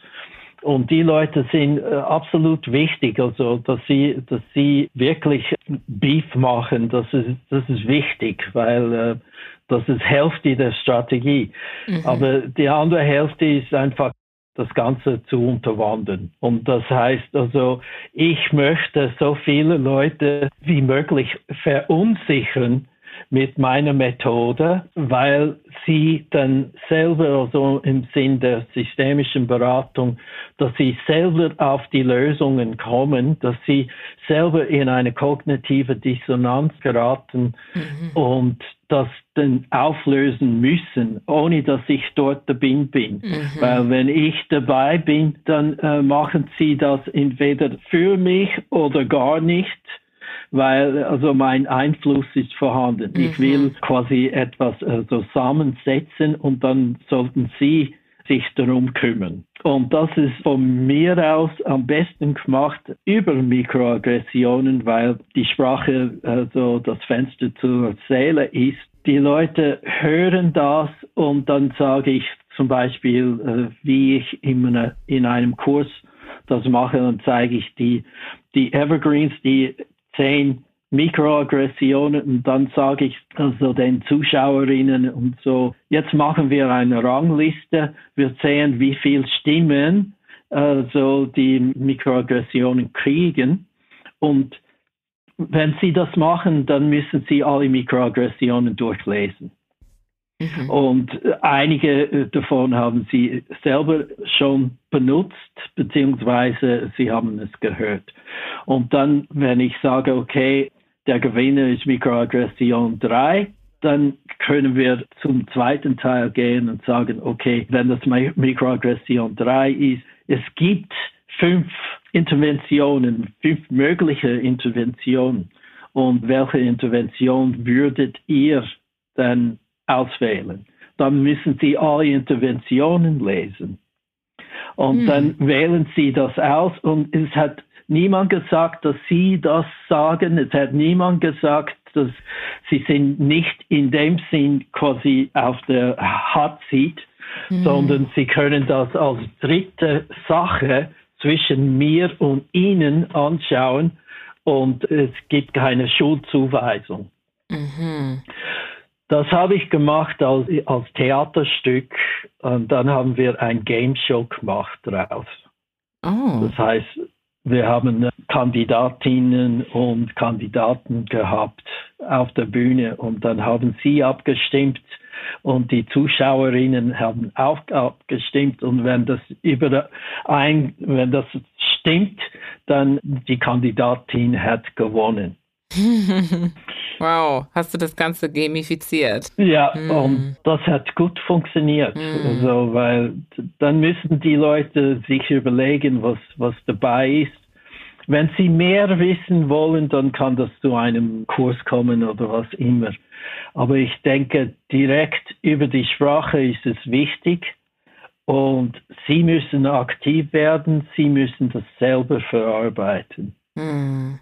Das heißt, du gibst ihnen die, Möglichkeit, sich in die Situation der schwarzen Person in der, in den, in dem Moment zu versetzen und ja. selber nach den Lösungen zu suchen, als seien sie diese Person. Ne? Das heißt also, mhm. also, sie lernen, ja, wie es sich zum einen anfühlt und dann zum anderen, wie das gelöst oder aufgelöst werden kann. Ja, ohne, ohne dass ich das sage. Ja, wow. Es ist, es ist nur ein Game und dann zum Beispiel bei den Mikroaggressionen, ich meine, sie, viele Leute erkennen sich darin, mhm. aber sie mhm. müssen das nicht zu erkennen geben. Mhm. Mhm. mhm. Das heißt, es passiert sehr viel Internes, ne? interne Verarbeitung und interne Prozesse. Und am Ende des Tages ist das ja auch ein Thema des internen Verarbeitens. Ne? Das ist das größte Problem ja. bei, den, bei all, all den Kursen. Die Leute haben, haben meistens gar nichts internalisiert, es sei denn, dass sie sowieso in der Kirche waren, oder?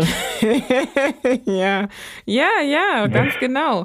Weil du sprichst über dieses Ding einmal, dann hast du das Gespräch beendet und dann gehst du halt zurück zum Alltag. Oder du begegnest mhm. dieser Person mal und hast diese Debatte und dann lebst du aber dein Leben wieder in deiner Bubble, weil du Du ja. wirst ja nur mit dieser Person konfrontiert, weil du jetzt mit ihr über dieses Thema sprichst oder bei Land sitzt oder was auch immer. Aber mhm. im Alltag mit dir selber musst du ja damit nicht in Berührung kommen. Musst du ja nicht. Mhm. Das heißt also, Nein. Es, ist, ne, es ist etwas, was ja schon irgendwo auf emotionale Art und Weise gepflanzt werden muss in dir. Ne? Und das ist ja, ja dieser, dieser du nennst, Prozess. Du nennst es genau. Das ist genau das. Ich meine, Trump, Orban, all diese rechtsextreme Typen, mhm. sie haben uns gezeigt, dass es interessiert niemand, was die Geschichte ist. Es interessiert, Empathie ist nicht vorhanden. Fakten sind unnötig. Es muss mhm. einem persönlich berühren. Mhm. Mhm. Und das ist deine Methode. Also ich kann dir nur applaudieren. Also wirklich richtig, richtig, richtig schön. Weil wir sind ja am Ende des Tages durch Emotionen geleitet. Ne? Wir leiten äh, genau. und alles beginnt und endet mit Emotionen. Ne? Und ich denke, es sind so viele Leute, äh, vor allem in Deutschland, die, die gut, gute Kurse unterrichten, aber niemand deckt das ab. Mhm. Hm. Ich möchte, dass jeder das hört und dass jeder das irgendwie mitbekommt, weil ich, weißt du, wenn man sich das so anhört, denkt man, ja, es ist doch eigentlich total klar. Es ist mhm. doch, es macht doch voll Sinn, weil so leben wir doch alle. Und wenn wir merken, worauf wir reagieren und warum wir tun, was wir tun. Das ist doch alles mhm. emotionsgeladen. Und warum denken wir in der Hinsicht nicht darüber in der Art und Weise nach? Ja, ich denke, das ist wie die Kurse und die Workshops normalerweise unterrichtet werden. Das ist sehr schwierig am Schluss und denkst du, okay, vor allem die Referenzkultur denkt, okay, was mache ich jetzt? Ja. Und dann kriegen sie so eine Literaturliste in der Hand gedruckt. Ja. Und das ist es nicht. Also ist besser, wenn ich nach Hause gehe und denke, diesen Spruch habe ich selber schon mehrmals benutzt und jetzt ist das als Erwiderung im Raum gestanden. Was bedeutet das, mhm, oder? Mhm. Weißt du, woran ich auch denken muss, Marc, ist deine Geschichte und die Art, wie sich dein Werdegang in diese Richtung entwickelt hat. Du bist mhm. ja auch jemand, der sich sehr stark mit sich selbst auseinandergesetzt hat, mit deiner Definition von Schwarzsein, mit deinen Wurzeln, mit deiner Vergangenheit. Und das sind, glaube ich, auch Dinge, die sehr, sehr viel dazu beigetragen haben, dass du auf diese Art und Weise arbeitest. Das ist mir nämlich vorhin aufgefallen und das wollte ich dich jetzt noch fragen und das ist, glaube ich, der richtige Zeitpunkt. Du hast ja deine Frau, deine Ex-Frau damals, die Schweizerin, hast du ja in den USA kennengelernt, sagtest du, ne? Das war ja eine weiße Frau. Mhm. Und äh, in einem weißen Umfeld, wo du ja, wo du es ja eigentlich gewohnt bist, weiße Menschen eher als negativ zu sehen, ja, als der Feind mhm. sozusagen, triffst du plötzlich deine Frau zu dem Zeitpunkt, ja. Manch einen würde es doch wundern, wie kann das sein, dass du so solche Gefühle für jemanden entwickeln kannst, der deinen Feind verkörpert. Und das würde mich total interessieren zu verstehen, was hast du da gesehen? Weißt du, mhm. weil es soll auch überhaupt gar keine Unterstellung sein, ja. Aber ich, meine Beobachtung ist, dass wenn man mhm. sich oft mit so einem Thema beschäftigt, das ist ja sehr emotional, sehr, sehr sensibel, gerade wenn es um Weiß und Schwarz geht und so. Man hat ja auch selber vielleicht oft nicht diese Prozesse durchlebt des, ich will es nicht vergeben nennen, ja, aber so dieses mhm. damit klarkommen, dass es sich bei Rassismus am Ende des Tages ja um etwas in deinem Kopf handelt und nicht um die Menschen, die weiß sind oder weiß aussehen oder schwarz aussehen. Verstehst du? Es ist ja mhm. ein, ein Konzept, es ist eine Weltsicht, etwas, das in dir ist, was ja auch rausgeholt werden kann. Und was dann bedeutet, dass das Problem nicht bei dir liegt, weil du weiß bist, sondern mhm. das Problem liegt in dir mit dem Gedankengut, das du internalisiert hast. Und du hast ja diesen Prozess scheinbar gemacht oder vielleicht warst du ja nie da, dass du gesagt hast, ich hasse alle weißen Menschen und deswegen muss ich sie jetzt alle retten und sie von Rassismus befreien, sondern mhm. es schien ja nicht so, oder? Aber du kannst mich ja eines Besseren belehren. Also ich mache grundsätzlich keine Prozessen durch. Aber Sehr gut. und, oder der, ähm, das Zweite könnte ich sagen, jetzt, äh, also die, die Schweizer sind viel besser als die Amerikaner. Äh, oder, ähm, ja, also es ist natürlich komplex. Also ein, ein, Teil davon ist wahrscheinlich dann auch quasi etwas Masochistisches, dass ich äh, vom Frying Pan to the Fire springe, reinspringe. Also und gleichzeitig eben so der, die Suche, das ist vielleicht irgendwie äh, ein bisschen romantisch, dass ich so etwas Universalistisches gesucht habe, mhm. also wir Menschen und so, und es kann nicht im Weg stehen, dass die Frau weiß ist und so.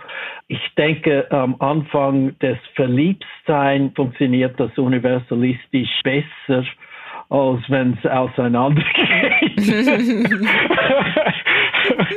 äh, irgendwo tauchen die Sachen trotzdem auf und dann äh, muss man sagen, also ja, eigentlich habe ich es gewusst, aber ich dachte, diese Person macht viel mehr relevante Prozesse durch, als wirklich der Fall war, oder? Mhm es ist eben komplex. Also mir kommt der Witz in Sinn, jemand fragt, ja, also wie kann ich ein Rassist sein, wenn ich einen schwarzen Kollegen habe? Mhm. Oder Partnerin dann, oder so, ne? Ja. Ja, der andere sagt, ja, genau wie ein serieller Mörder also Kollegen haben kann, die nicht tot sind. ja, ja. Im Alltag das Praktizierende, das ist natürlich eine andere Frage. In den Kursen will ich einfach den Leuten immer sagen, dass sie konditioniert wurden beziehungsweise sozialisiert wurden von der Referenzkultur und dass sie nicht das Gefühl haben, dass sie die Schuld tragen müssen für die Sozialisierung. Mhm. Also die Einengung ihrer Perspektiven ist in dem Sinn klar, aber ich will, dass sie einfach die Perspektiven äh, erweitern. Mhm. Uh, und das ist wichtig, also das sind wichtige Aspekte, du, du tippst also richtig drauf, also dass Erstens, ich benutze die, die, Bezeichnung Referenzkultur und ich möchte das immer ganz klar machen, dass die Weißen sozialisiert wurden, also vorprogrammiert wurden, genau wie wir.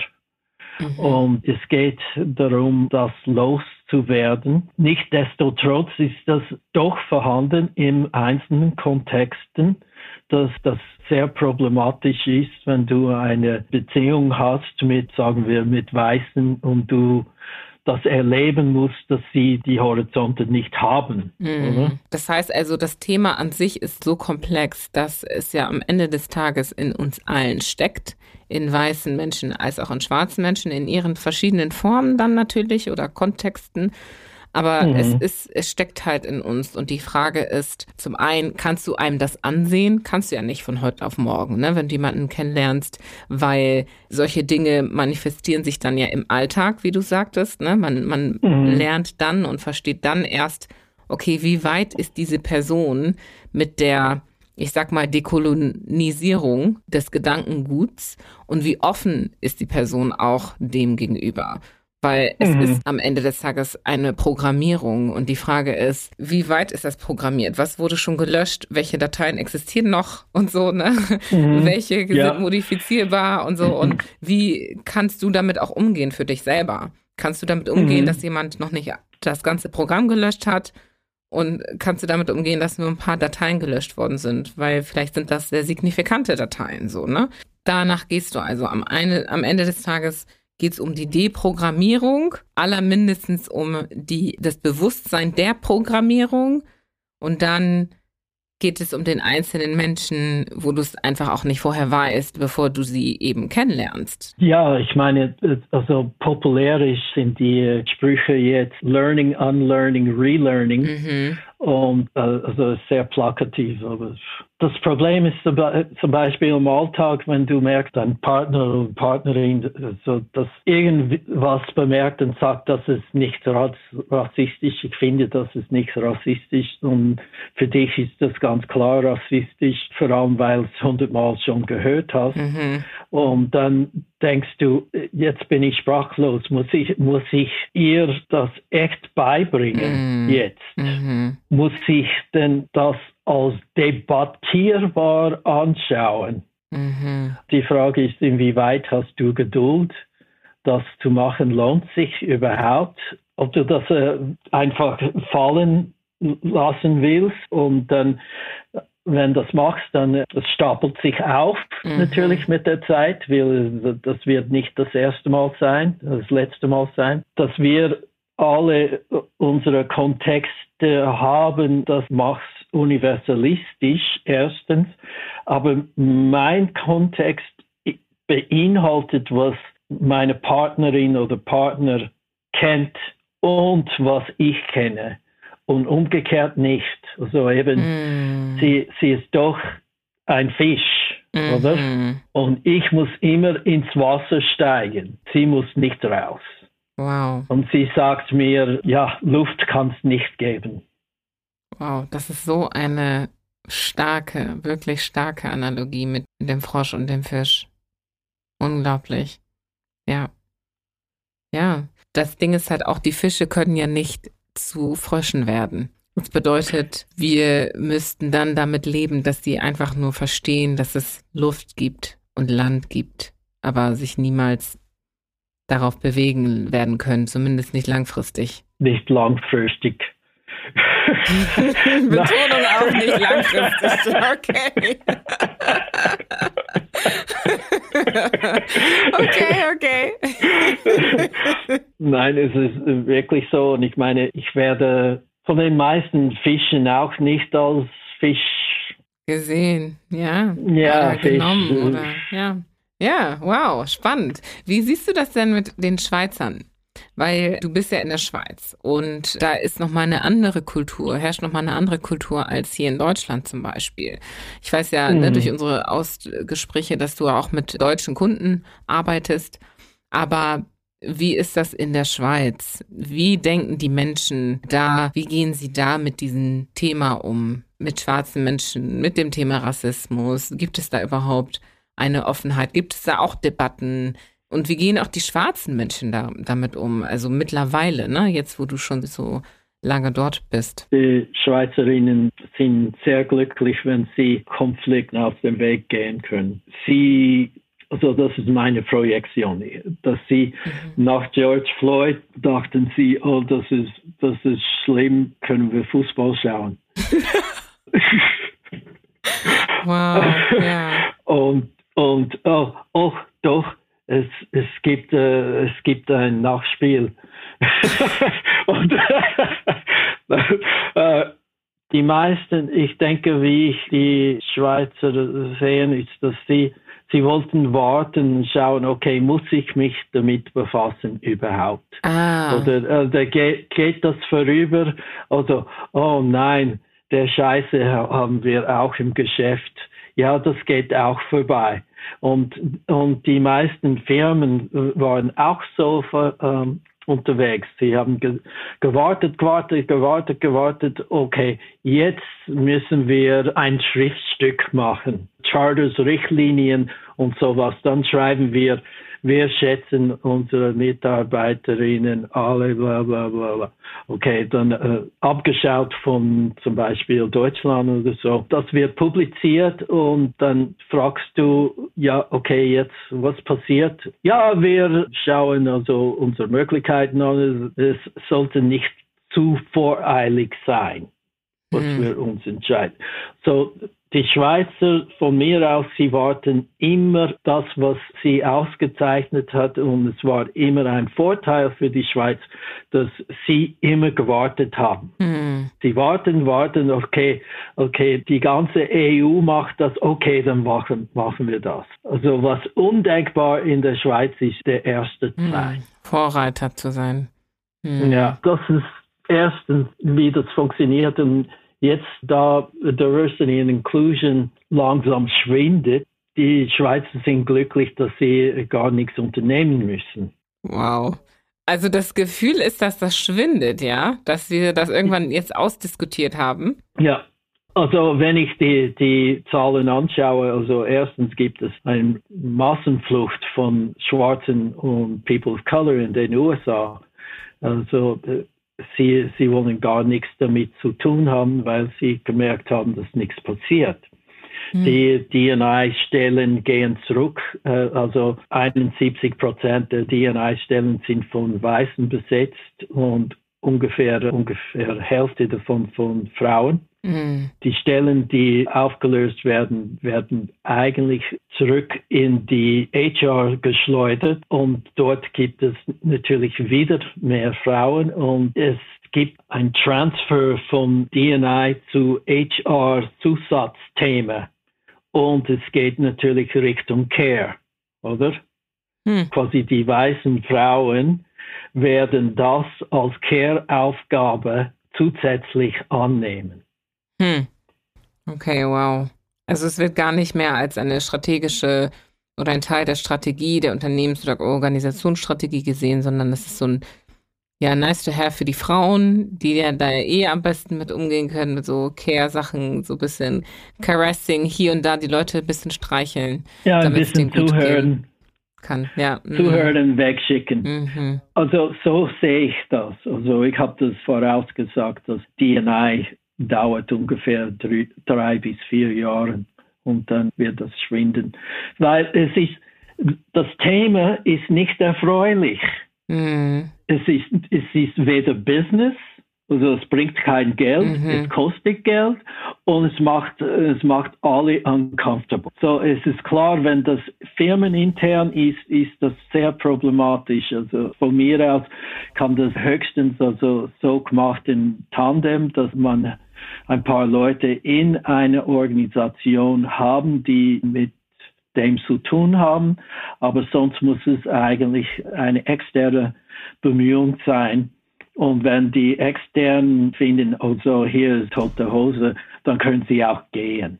Wenn du das dann quasi ausbaden musst in einer Organisation, du verlangst Aufmerksamkeit, du hast eigentlich nur Bad News und du kostest was und du bringst kein Business. Hm. Zumindest nicht kurzfristig. ja, aber, aber die Zahlen, also knallharte Zahlen mhm. wollen die Leute haben, mhm. sonst haben sie, haben sie ein Killer-Argument. Ja. Ja, und die Zahlen gibt es ja kaum, ne? Weil Nein. das einfach auch nicht so aufmerksam oder ne, nicht so bearbeitet wurde, dass man da die Zahlen so einfach rauszieht. Ich meine, ich sehe jetzt erst so hier und da ein paar Zahlen, ne, wo man hört, diverse Teams sind irgendwie erfolgreicher und so weiter und so fort. Aber das reicht ja meistens nicht aus, weil die Unternehmen immer auf ihre Revenue und Umsatz und sonst welche Finanzzahlen gucken. Ja, und, das, und auch das ist äh, eigentlich nur vordergründig, weil die Referenzkultur will einfach Kontrolle behalten. Mhm. Also Sie zitieren die Zahlen, aber die Zahlen sind eigentlich nicht so wichtig, wie Sie das sagen. Ich meine, sonst hätten Sie zum Beispiel, wie McKinsey das geschrieben hat, schon vor mehr als 20 Jahren, dass die Frauen besseres Management machen in allen Organisationen. Sie hätten die Frauen, und ich, ich spreche jetzt von den weißen Frauen, Sie mhm. hätten diese Frauen aufgenommen. Aber offenbar ist es nicht so wichtig, dass das Geld da ist. Hm. Hm. Wow. Das heißt, am Ende des Tages ist die Kontrolle der ja, Driver. Das ist ja. wichtiger als Profit. Hm. Mhm, mhm. Ja, das sieht man ja auch an, am Thema selbst, ne? Dass wenn man sich damit wirklich konfrontiert, sich selbst damit konfrontiert mit diesem Thema, läuft man ja Gefahr, die Kontrolle abzugeben. Ne? Auch ja. wenn man über das Thema Afrika spricht und mit Afrika auf Augenhöhe zu sprechen. Das geht ja dann, wenn man auf Augenhöhe spricht, dann bedeutet das ja auch Abgabe der Kontrolle, Abgabe des Teils der Kontrolle. Genau, weil multikulturelle Organisationsentwicklung heißt, dass du das Steuerrad abgibst. Mhm.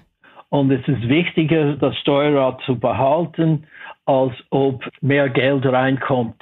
Hm. Ja, am Ende geht es um Macht. Ja, ja. Wow. Puh. Ja, wie kommen wir denn da jetzt raus? Was machen wir denn jetzt? Besonders. Ja. Für mich, deshalb äh, habe ich mich dann eigentlich auf die Mikroaggressionen konzentriert, weil also äh, die Polit politischen Aktivistinnen und so, sie können das alles machen, was, was zum Beispiel institutioneller Rassismus, sagen wir institutioneller Rassismus, soziale, individuelle, aber wenn ich ähm, das Ganze anschaue, dann muss ich sagen, also der gemeinsame Nenner ist auf Dialogebene. Hm. Dort kann ich etwas bewirken, persönlich als Einzelperson. Das ist das Einzige, was ich selber machen kann. Und sonst muss es eigentlich eine politische Aktivität sein. Hm. So, ich, ich versuche einfach, es ist vielleicht aus einer Verzweiflung, dass ich zu dem gekommen bin, und sagte ich also jetzt, das hat mich immer genervt. Es nervt einfach Leute, wo ich kenne und es ist eine Wirkung. Mein Aktionsradius ist ungefähr da mhm. und mehr kann ich nicht. Ja, und weißt du, das ist aber eine super wichtige Komponente. Es ist ja wie mit einem Körper, ne? Jedes Körperteil hat ja eine Funktion, hat eine mhm. Wichtigkeit. Mhm. Und äh, wir können nicht alle der Kopf sein, wir können nicht alle der Fuß sein oder auch die Leber, Nein. sondern wir brauchen halt alle Komponenten, damit das halt optimal funktioniert, ne? So. Mhm. Und dann gibt es eben auch so richtig wichtige Arbeiten wie deine, wo die Menschen intrinsisch anfangen müssen, mit diesen Themen umzugehen. Und ähm, ja. ich bin da auch ein totaler Fan von und ich glaube auch, dass jegliche Arbeit, jegliche Arbeit immer mit dir selbst anfängt. Und mhm. wir oft diesen Teil aber überspringen, weil wir denken, ja, pff, mhm. passiert schon, passiert schon oder kann ich eh nicht kontrollieren und ist ja jeder für, für sich selber verantwortlich. Aber wie? Wie kommt man da überhaupt hin? Ne? Und selbst die ja. Menschen, die das wollen, wissen ja sich oft nicht zu helfen und denken, dass sie was tun, aber tun es am Ende gar nicht, weil sie es nicht wissen. Sie wissen es nicht besser. Und dann gibt es halt Menschen wie dich, die genau da ansetzen müssen und, und da gebraucht werden auch. Ja, also zum Beispiel bei den Mikroaggressionen ist das immer war das immer so, dass Leute sagen, ja, es passiert einfach oder jemand sagt mhm. etwas. Nein, äh, rassistische Bemerkungen und Vorurteile, sie, sie folgen einer ein klares Muster. Mhm. Und wenn man behauptet, dass das zufällig ist und dass man kann sowieso nichts machen, dann ist das eigentlich falsch. Das heißt, dass bis jetzt hat niemand das wirklich angeschaut, mhm. weil Rassismus und Vorurteil ist nicht kreativ. Es ist nur reproduzierend. Du, du hörst nie wirklich etwas, Kreatives darüber, weil, weil sonst wird es nicht verstanden. Sehr, sehr viel zum Nachdenken hast du uns hier serviert, lieber Marc. sehr, sehr viel. Also, hm. Also wirklich eine interessante und, und sehr herausfordernde Art und Weise, über das Thema Rassismus zu denken. Es wird ja oft sehr, sehr linear gedacht oder so, wie es einem vorgelebt oder vorgezeigt wird. Das so zu sehen und auch auf eine sehr empathische Art und Weise, trotzdem sehr definiert. Ich finde, man läuft nicht irgendwie naiv rum und sagt, ja, wir müssen alle bei uns anfangen oder so, sondern es ist sehr, sehr spezifisch. Also man kann das ja. sehr deutlich, you can single it out. Jetzt fehlt mir das deutsche Wort, aber ja, man kann ja. es, ne, du Ra verstehst. Rauspicken. Genau, genau. Man kann es ganz, ganz eindeutig rauspicken. Und das ist so hilfreich, weil damit strugglen wir ja so oft es ist kein Rassismus, mhm. es ist Rassismus. Ich finde dies, ich finde das. Ja, und du hilfst, das sehr, sehr klar zu machen. Ich denke, ich könnte äh, dir ein paar Antworten auf, woher kommen sie wirklich, beziehungsweise Schrägstrich eigentlich, mhm. und dass die Leute das mitnehmen können, die, mhm. die hier zugegen sind, zum Beispiel. Also, woher kommen sie wirklich, äh, Schrägstrich eigentlich? Antwort, und dann lese ich alle ab. Also wie müsste ich sein, um hier, um von hier zu sein? Mm. Oh, I like this. Was denken Sie, warum stellt Ihnen niemand hier diese Frage? Welche Art von Antworten auf diese Frage würde Sie zufriedenstellen? Woran könnten Sie sonst denken, wenn Sie mich anschauen? Wow. Warum bin ich am falschen Ort? Weshalb sprechen Sie das bei mir als erstes an?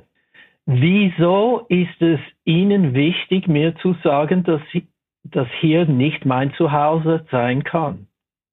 Warum meinen Sie, dass Sie von hier sind?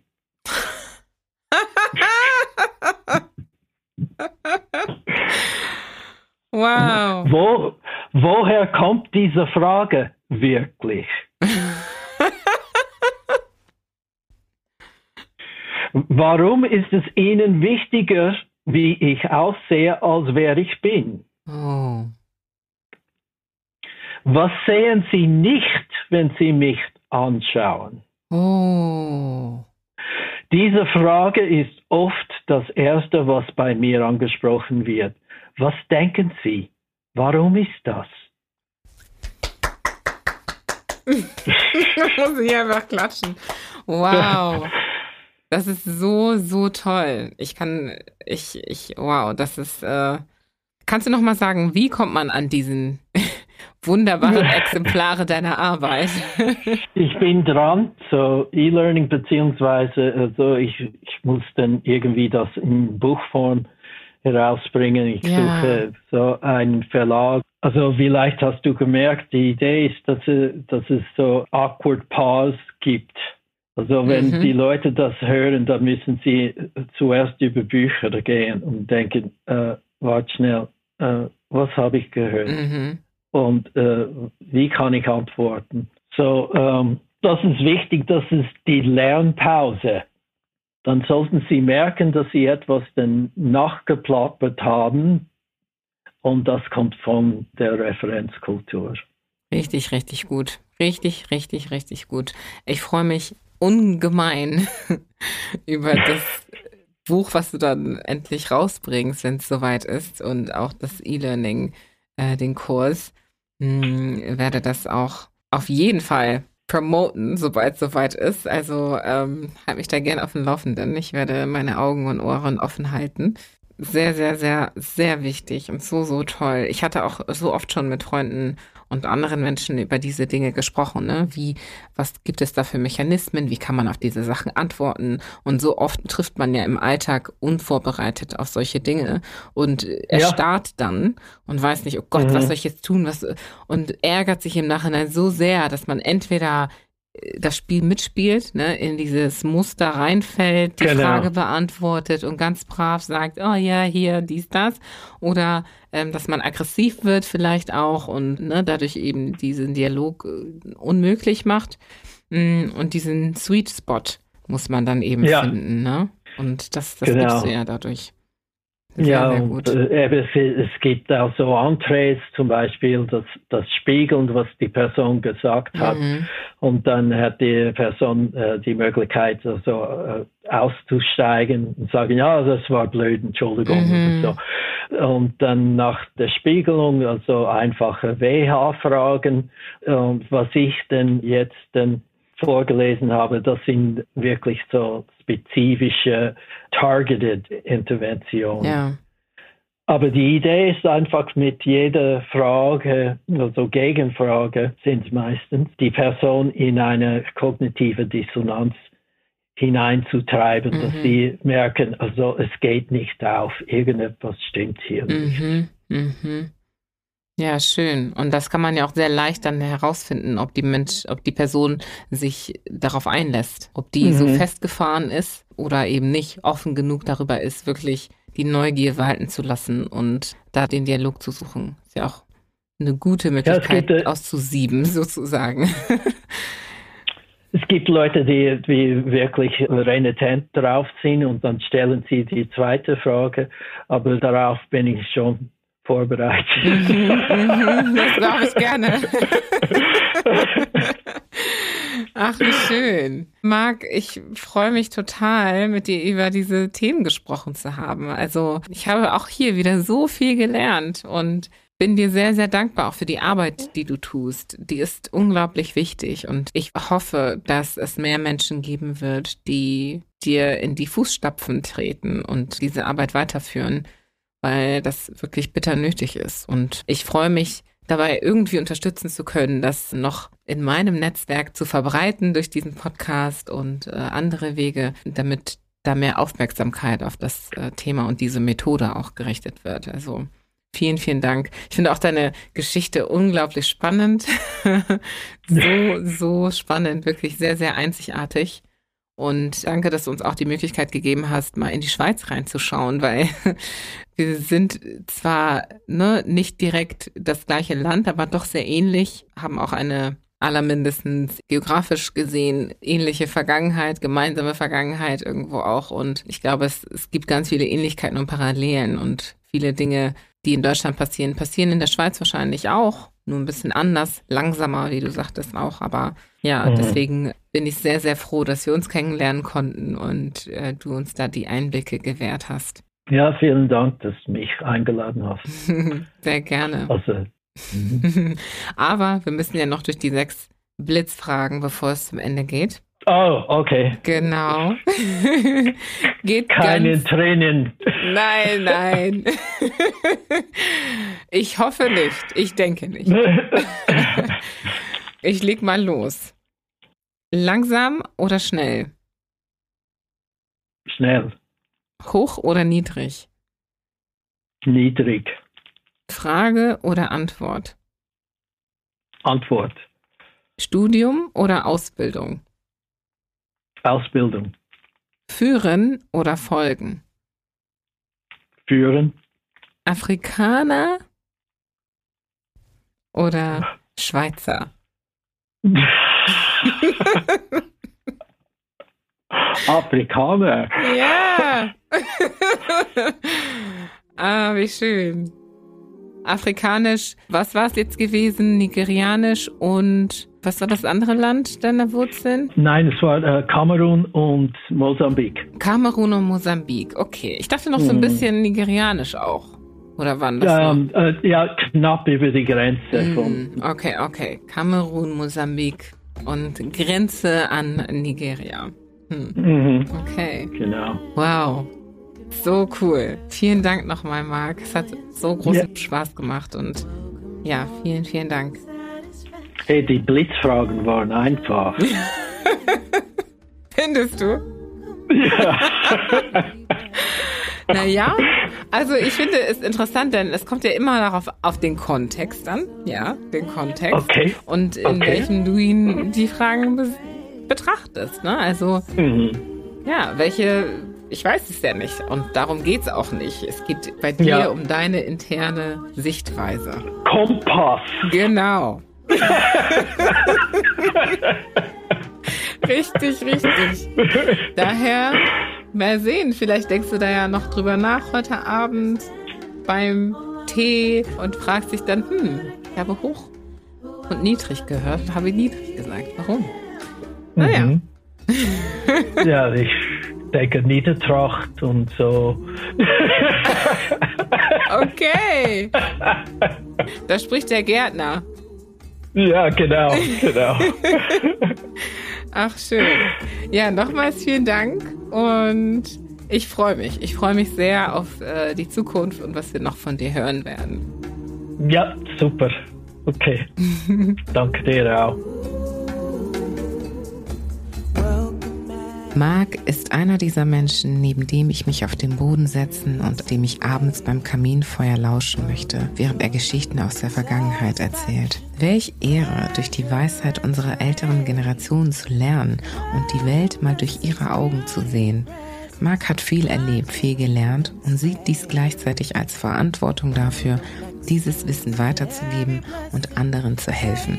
Anderen, die aussehen wie er selbst, aber auch jenen, die das nicht tun. Mark zeigt uns, wie wichtig es ist, dass wir unsere Wurzeln kennen und uns mit ihnen auseinandersetzen, diese einordnen können, dass wir sie nutzen und uns nicht für sie schämen oder sie leugnen, dass es vieles gibt, wofür wir auf dieser Seite der Erde dankbar sein können und gleichzeitig auch vieles, was hier sehr einzigartig ist, sowohl im positiven als auch im negativen Sinne. Und dass wir vor allem in der Lage dazu sind, unsere Umgebung zu beeinflussen und zu verändern, gerade wenn diese Dinge, diese Einzigartigkeiten negativ sind. Dass diese Fähigkeit in uns einsteckt, wenn wir uns wirklich mit uns selbst auseinandersetzen. So viel Stärke und so viel Bewusstsein so tief in der Vergangenheit zu graben und dabei nicht als Opfer herauszukommen, sondern als jemand, der diese Herausforderung überwindet und sie nutzt. Als Überwinder, als Gewinner. Danke, Marc, für deine Geschichte und für deine Zeit. Ihr Lieben, vergesst die Shownotes dieser Episode nicht und auch ein Thumbs Up dazulassen, wenn euch die Folge gefallen hat. Lieben Dank fürs Zuhören und bis zum nächsten Mal bei Afrikaner.